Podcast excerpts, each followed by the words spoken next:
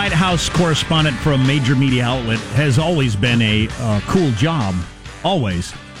But for most presidents, you'd have a lot of days where, okay, today the president, his entire day, he had an hour meeting with the uh, sorghum growers of Nebraska. Right. And discussed if they could blah, blah, blah, blah. But with Trump, every single day, it's what possible constitutional crisis impeachment level this or that or cabinet member is coming or going or always. Yeah, yeah. So it seems. And Deb Saunders has that gig right now. Deb's the White House correspondent for the Las Vegas Review Journal and joins us now. Hello, Debra J. How are you?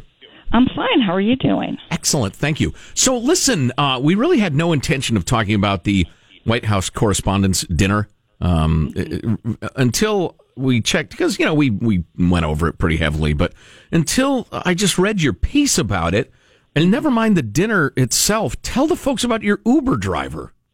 Well, so um, my husband's out of town. I, a neighbor came by and she just sort of saw me off when I got into the Uber, and I'm I'm wearing a gown, right? And uh, he's driving. Um, we're not, and I notice I I always talk to Uber drivers and cab drivers who were immigrants about how they came to America. It's just a learning experience for me. And Uber actually puts a little thing that says what country they're from. Hmm. So it said Iran, and I said, "Oh, you're from Iran. What do you think about uh, what Trump's doing with the uh, with the nuclear arms deal?" And we talked about that for a little bit, and and uh, I said to him, so he did not bring this up, and he knew I was going to the White House Correspondents Association dinner because he asked what what I was so dressed up for, and uh, so we're talking, and I said, "Well, what did you do in Iran?"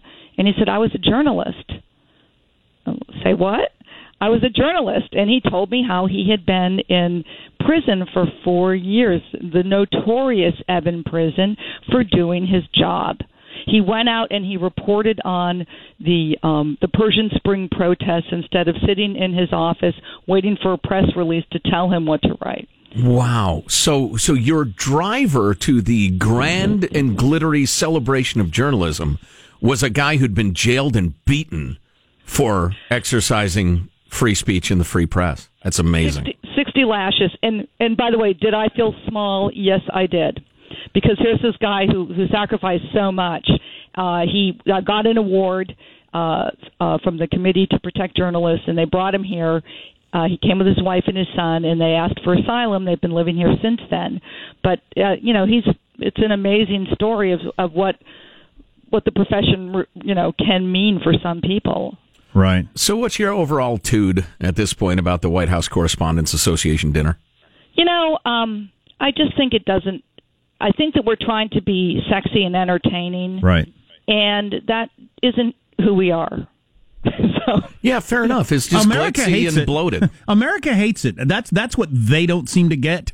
Um, everybody that's involved there, I don't know if you do, but America doesn't look at it and think, "Oh, that's so cool." No, they don't. No, they don't, and and uh, I completely agree. I think it.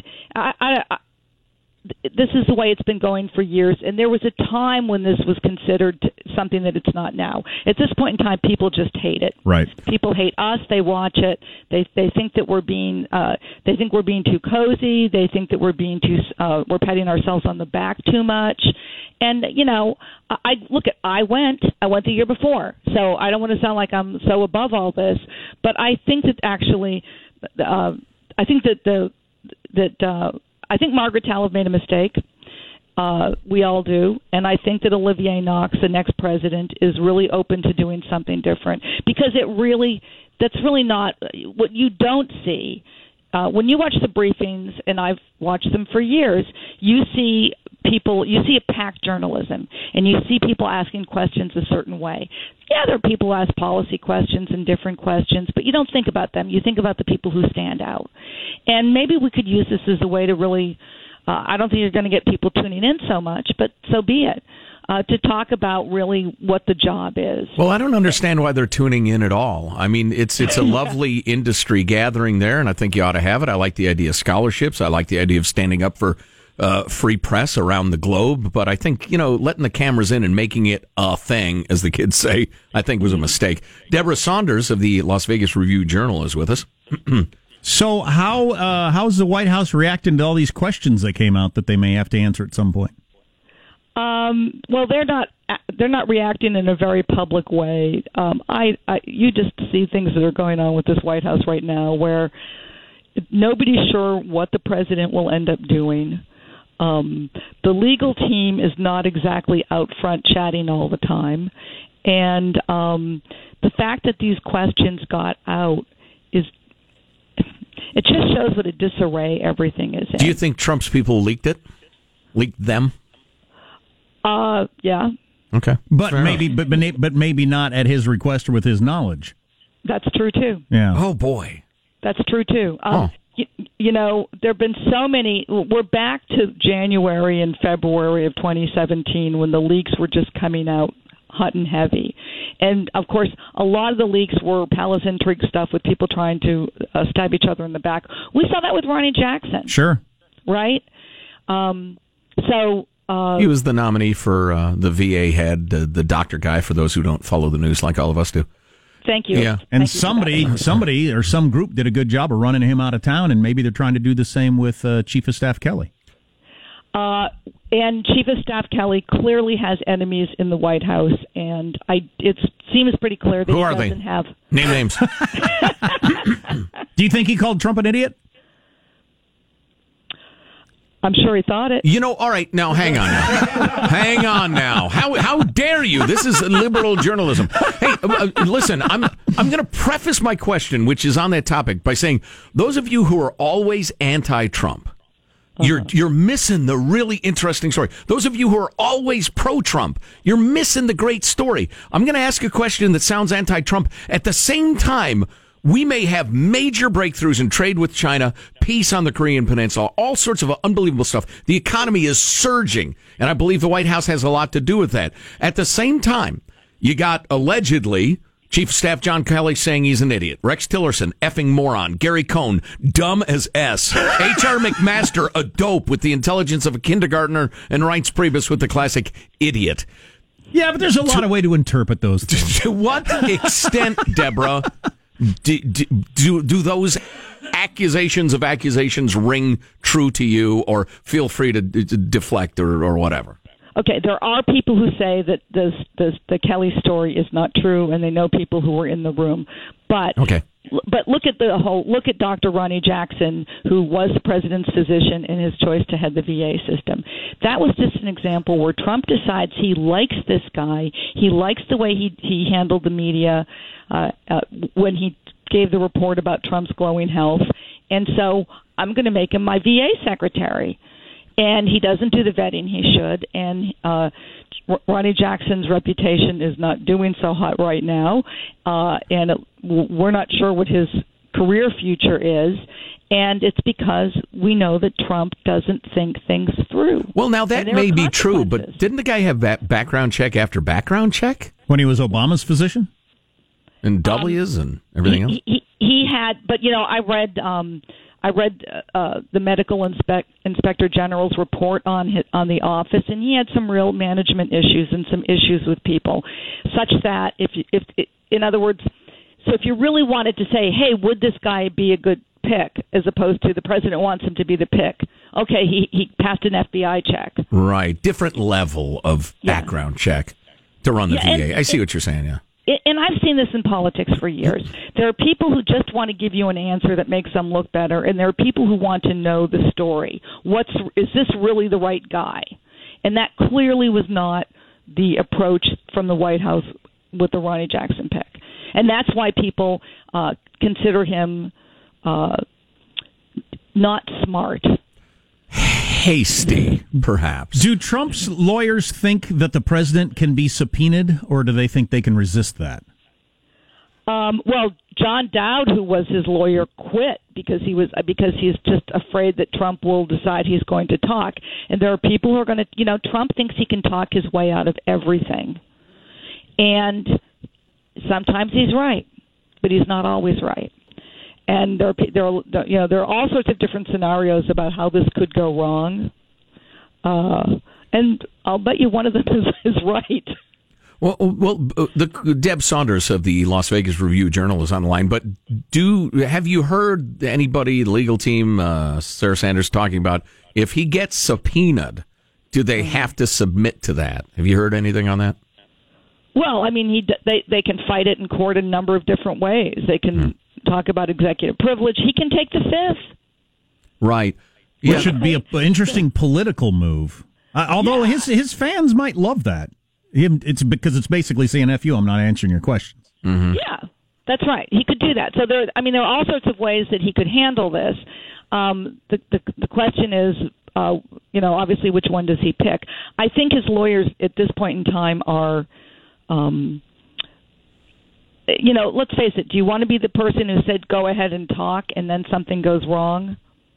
you can always you're, you're always safer saying right. don't talk. Well, yeah, a wise man told us years ago a lawyer's job is to say you better not. And that's what they always say to everything, mm-hmm. which is why America's been ruined. Debra J. Saunders has the intelligence of second, third, maybe even a fourth grader. She's the White House correspondent for the Las Vegas Review Journal, and it's always great to talk to you, Deb. It was fun. Yeah, thank you. Yeah, hey, uh, great to talk. Let's do it again soon. You know, I, and it, we didn't even get to the whole comedian chick at the uh, the White House Correspondents' Dinner thing, partly because that's over. Um, but she had exactly the same attitude as we did. You know, it was it was crude. It wasn't particularly funny, but there's, there's nothing to get your uh, panties in a wad about. You know, it, again, with the one caveat, the abortion stuff was just inexcusable to me. But but there's always been way out there jokes. Imus got in trouble when he uh, when he was the comedian for it years ago. Yeah, it was radio incredibly biased and stupid and barely funny at times. But uh, it's not going to affect the republic. Couple of things. Um, the most one of the most interesting things I've heard on the whole impeachment movement.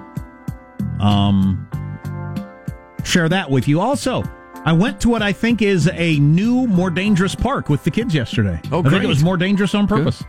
Can you imagine if we were on our way to accept some award for brave radio broadcasting and our Uber driver was a guy who'd been like beaten and jailed right. for opposing Putin? Right. Actually, I'd say, you know what? I changed my mind. Turn around. We're going home. Yeah. Yeah. Wow. Stay tuned to the Armstrong and Getty Show. Armstrong and Getty. The conscience of the nation.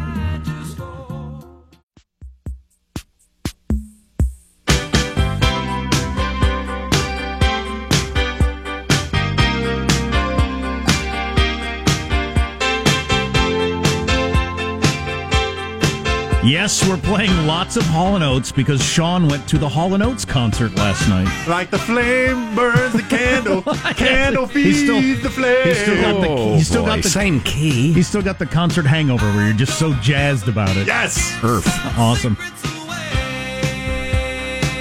But I wasn't celibate forever. I did something about it. I, I bettered myself. I learned stand-up comedy. It's, it's amazing what a skill set and a fake set of teeth can do for you. Now I have sex fives of times a year. Look, incels, I'm not trying to rub it in your face. Actually, I guess no one's trying to rub it in your face. That's part of the whole problem. Oh, good lord. Oh, my. Oh, my, it's coarse. My point is... My point is, I made an effort. I changed things about myself to get laid, and I have no regrets. Yeah, you should try it, incel community. That's the involuntarily celibate that has turned deadly. We've got two mass killings in North America performed by incels. That's something we got to take a look at, don't Bitter we? Bitter idiots. Um, yes. I mean, if we had, well, any uh, name any other group that pulls off two mass killings and we'd say, "Hey, let's let's take a look at this." Yeah. People don't seem to be having that attitude because I think it seems so weird. I think we all just assume I assume there really can't be that many of them, but they've they pulled out they killed ten people in Toronto the other day, and was it six in Southern California? Something like that. Yeah, yeah, an absolutely nightmarish attack. And both of these guys, and one worshipped the other um, as a part of the involuntary involuntarily celibate community, where they feel like uh, there are men and women that are coupling and having sex, and that somehow because they're not finding mates and having sex, they should take it out violently on them. I don't, I don't quite understand it. Beautiful case study of how your own inadequacies and your own inferiority complex drive you toward identifying an oppressor and feeling justified in attacking them or people like them. And and it's it's a perfect case study because nobody's going to get up in arms over religion or regionalism or race or anything else. It's just The good old fashioned inferiority complex. So uh, while they and you deflect your own self hatred onto others. You people, you don't even need to finish Psych 101 to understand that you're pathetic and stupid. Get over yourself. So while they hate the Chads and Beckys of the world, that's the, the, the, the men and women they see as the stereotype of people that get together and, well, live normal lives, is really. Um, they seem to be mostly focused on hating the women in the incel community because these are dudes.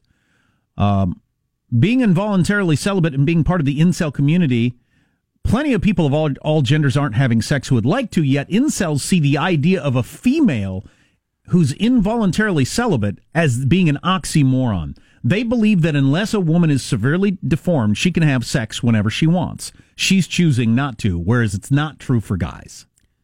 Um, there, well, there's certain truth to women have a much and always have and always will have uh, a much. If you're a woman and you're home and you're thinking, "I'd like to have sex tonight," your ability to pull that off is right. a lot better than the average dude right. by by by by magnitudes. But if these guys had never known any real women, they would know, yes, if they're willing to put aside sure. that which is disgusting or exploitive or, or risky or dangerous or, or whatever. Yeah. That's a um, ridiculous um, point of view. So, the, so they're angry at women because women have that just natural biological nature created it that way advantage, if it is an advantage. Um, and that's one of the things they're really angry about, which is interesting. It's sad. Yeah, it's it's strange. And this is another great case study of how society would uh, just without effort give the message loud and clear that no, that's not healthy, that's not normal, you're an angry little man. No, you're not right. But if those little pockets of madness can join together on the internet and support each other, all of a sudden it metastasizes or it, it, nourishes itself and grows into something much more horrible. The number, the number of women murdered by men who hate women uh, are in the many thousands. It's, you know, it's the, the, the, the guy who kills a bunch of hookers or whatever. Right. That's what's at work in a lot of it. The idea that they're now coming together and breeding some sort of culture is horrifying. So they believe this is a regular part of a conversation in the incel community on the websites and stuff that 20% of men are having 80% of all the sex, which means for every 10 girls who are having sex this week, eight of them are just having sex with two guys. Um, that's the way they see the world being. I really need a chart. I, uh, that whole thing confuses me. They also say that the bottom 80% of men are left to fight for the bottom 20% of females, et cetera, et cetera. I don't know. I don't know. Like the comedian said, how about you get a new haircut? hit the gym a little, maybe uh, get some clothes that are a little more attractive, and uh, take your chances in the world like everybody else. And you know what? You'll do fine because there's someone, many someone's for everyone. How about you find a, a woman who you get along with and, and become a good and trusted friend to her and see what happens? You losers. How much time have I got, Michael? Got a minute 20. Okay, one more thing. I got a couple more things. I want to talk about the park I took my kids to, which they, as soon as we got there, is a brand new park. They said, this is one of those new dangerous parks because I'd been talking to my kids about them. Running you, chainsaws, shards of glass. Exactly. A lot of tigers. If you didn't just blast Danger Zone on the car stereo on the way there, I don't even. Wow. It's like, why are you even a parent? Uh, but I heard this uh, quoted the other day from Gerald Ford, President of the United States, the accidental president, um, on um, on what an impeachable offense is, and this factors into Trump and the upcoming election. And the danger park. No. Oh. A, uh, teasing that. That's a completely oh, different subject. Sorry. I was thinking, wow. And I may have run out of time. So I guess I'll have to forget about it and do both of them later. um, what's coming up in your news, Marshall? Well, Trump not letting up on the Mueller moves to get him to testify. Lighten up. It is just a dress. Teen accused of cultural appropriation for what she wore to oh, her prom. I am so over these stories, but go ahead. And the reported dark, dark side of Johnny Depp. Coming up minutes from now, Armstrong and Getty. Cultural appropriation is the dumbest thing we've yet come up with as a species. Never mind that. I want to hear about your Mueller moves. Coming up on the Armstrong and Getty Show.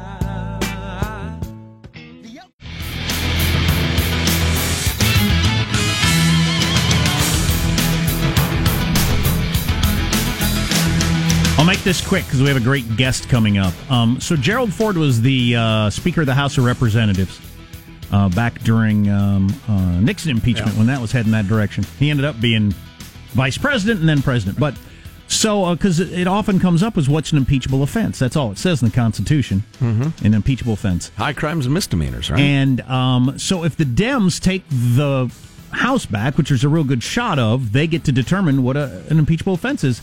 And Gerald Ford once said, as the Speaker of the House, an impeachable offense is whatever a majority of the House says it is at any given moment. Correct. And that's all it takes. So that's what's at stake with the 2018 election if they decide to go that direction. Well, that'll be exciting for talk radio. Um, so virtual reality finally coming to our homes. It's finally crossed the the, the price threshold. I guess First or- one worth buying is the headline, essentially. Cool. We're going to talk about that coming up right now. The news with Marshall Phillips. Well, this morning, President Trump's making his first visit to the State Department to attend the ceremonial swearing in of Secretary of State Mike Pompeo. Trump addressing the staffers. We are profoundly grateful for everything you do for our country, and you'll be doing things that you don't even know about. Right now, they're not even a glimmer in your eye, but, uh, and we have a couple going, Mike, right now that a lot of people don't know about that are very, very encouraging. Pompeo, the former CIA director replacing Rex Tillerson, the former Exxon executive, fired rather unceremoniously by Trump. Trump had avoided the State Department during Tillerson's rocky tenure there. Meanwhile, he's not letting up. Trump is slamming a leaked list of questions that the Justice Department's special counsel may want to ask him as part of the Russia probe. Trump on Twitter today promoting uh, a comment from an attorney, uh, Joseph uh, D. Genova, describing the, or Di Genova, DeGenova, he's uh, super Yep. hot on uh, conservative cable news Yeah. right now. Descri- he's everywhere. Describing the questions as an intrusion into the president's constitutional powers and saying it'd be outrageous to ask the president what he was thinking when firing members of the executive branch. So that's what he is saying, and Trump has given a thumbs up to that statement. Well, a point Tucker Carlson was making on his Fox show last night was a lot of this seems to be at uh, trying to make it look like they were cozying up to Russia. And Tucker's point wasn't, I think it's a good one, Donald Trump, in all his campaign speeches, talked about how he wanted to have better relationships with Russia. So then, as soon as he's elected, he starts making phone calls to try to have better relationships with Russia. Is that supposed to be shocking? His people outrageous? actually called their ambassador. and said nice things and and cozied up to them, which is what he ran on, and people elected him for it. Yeah. So where, where's where's the scandal with that? NASA, it turns out, is sending a robot to Mars to drill beneath the planet's surface. The Mars Insight spacecraft Yes, Mars oil. will launch early Saturday morning from Vandenberg Air Force Base in California. What if they had dinosaurs gazillions of years ago and they got tons of oil under their surface there on Mars? or gold. Gold! I'm going to drive a truck that gets three miles to the gallon. Oil is going to be so cheap. A Utah teen defending herself after she wore a traditional Chinese dress to her prom. Defending yourself against who? Keziah Daum has been criticized by thousands of people on social media after posting pictures of her wearing the dress. I was accused of racism, cultural appropriation. Daum, Who cares? Cultural I'm so appropriation is the dumbest concept we've ever come up with as Homo sapiens. There are a couple of examples of it I get. The rest of it is just the desperation to be outraged. Cut it out. So, those of you who have time to get concerned when some girl somewhere wears a dress that you think looks Asian, or you to feel important because you're angry at her. God, Oh, you need a more complicated life. Volunteer or have kids or do something. So the people, the the dress designers of China. So I sound a little like the president. The dress designers of China put all their time and energy into coming up with the most beautiful dress they can.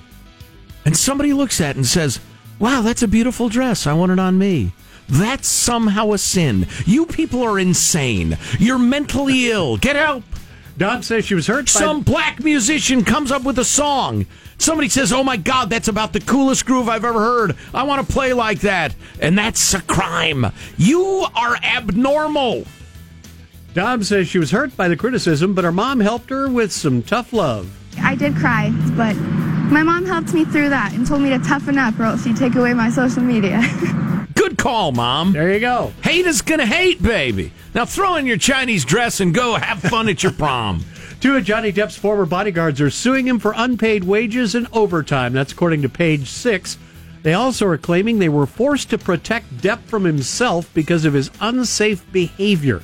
The former, former LAPD detectives also claim they were used as chauffeurs and nannies by Depp's family and were exposed to illegal substances during their time with Johnny. Oh, good lord! I never, when I was hired by Johnny Depp, I never had any idea I would be exposed to illegal substance. I saw that car ad the other day. I, I thought it had gone away. Remember the one where Johnny Depp drives that car, whatever brand it was? He just drives on a desert road, stops, gets out, has a shovel in his trunk, goes over, Buries some jewels. goes I over and starts digging a hole. That's the whole ad. Yes. I don't even know know. what it, perfume ad, I think, or something. is. It perfume or a car? I don't know. Or the shovel.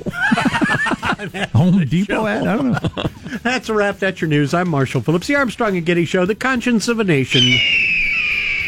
That was the strangest ad ever. Oh yeah, I've seen that one. It's nuts. I think it's for a perfume.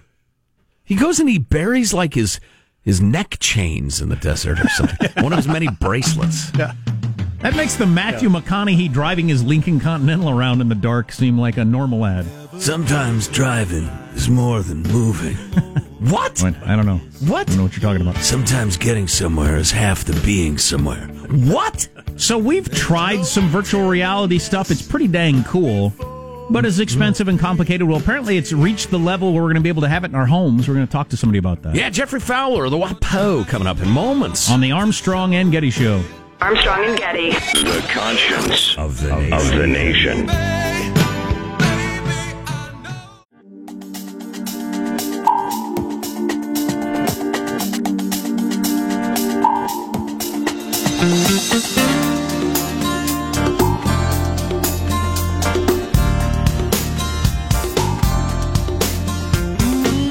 I don't know if you've ever had the chance to do the virtual reality thing. We did it. Uh, somebody came and set it up here at the radio station for us one time. They were nice guys. Do we remember the company? Yeah, that, that was the HTC Vive. Okay.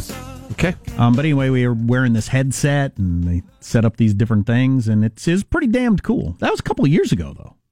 Uh, yes. Was it that long ago? Yeah, time flies. And Yeah, I, thought. I thought, damn, we'll all have these in our homes soon. That hasn't happened yet for some reason. Right, right. But it may very, very soon. And Geoff Fowler from the Washington Post, he's tech columnist, joined us. He's actually based in San Francisco, so uh, right around the corner. Hello, Jeff. How are you?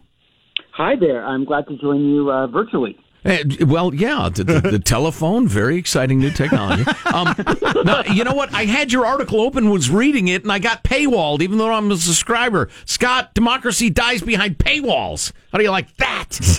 no, it survives behind paywalls. That's what pays for. uh, yeah, I know. like We you we I, kid. I we- actually pay for my subscription and don't try to steal information. we treasure newspapers around here. So anyway, Not enough for you to pay for a subscription like I do. I did. That's the point. I subscribe. What the hell? Anyway, so it's finally worth thinking about uh, getting VR for the the home. In your opinion?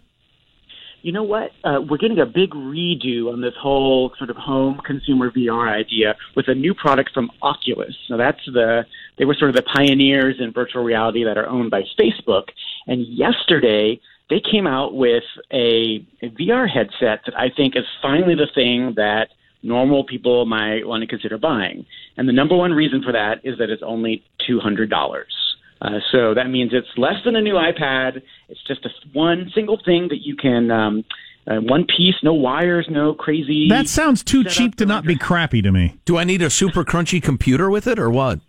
You do not. And this is another thing that really kind of makes it different from all those other VR products, which had great potential, but really not, did not catch on with normal people.